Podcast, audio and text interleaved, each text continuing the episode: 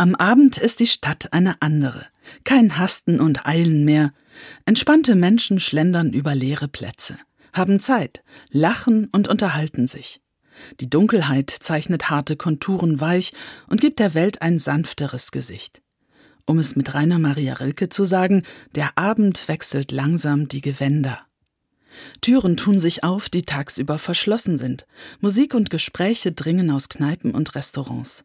Menschen strömen aus Theatern und Konzertsälen. Leichtigkeit, ein paar Stunden lang.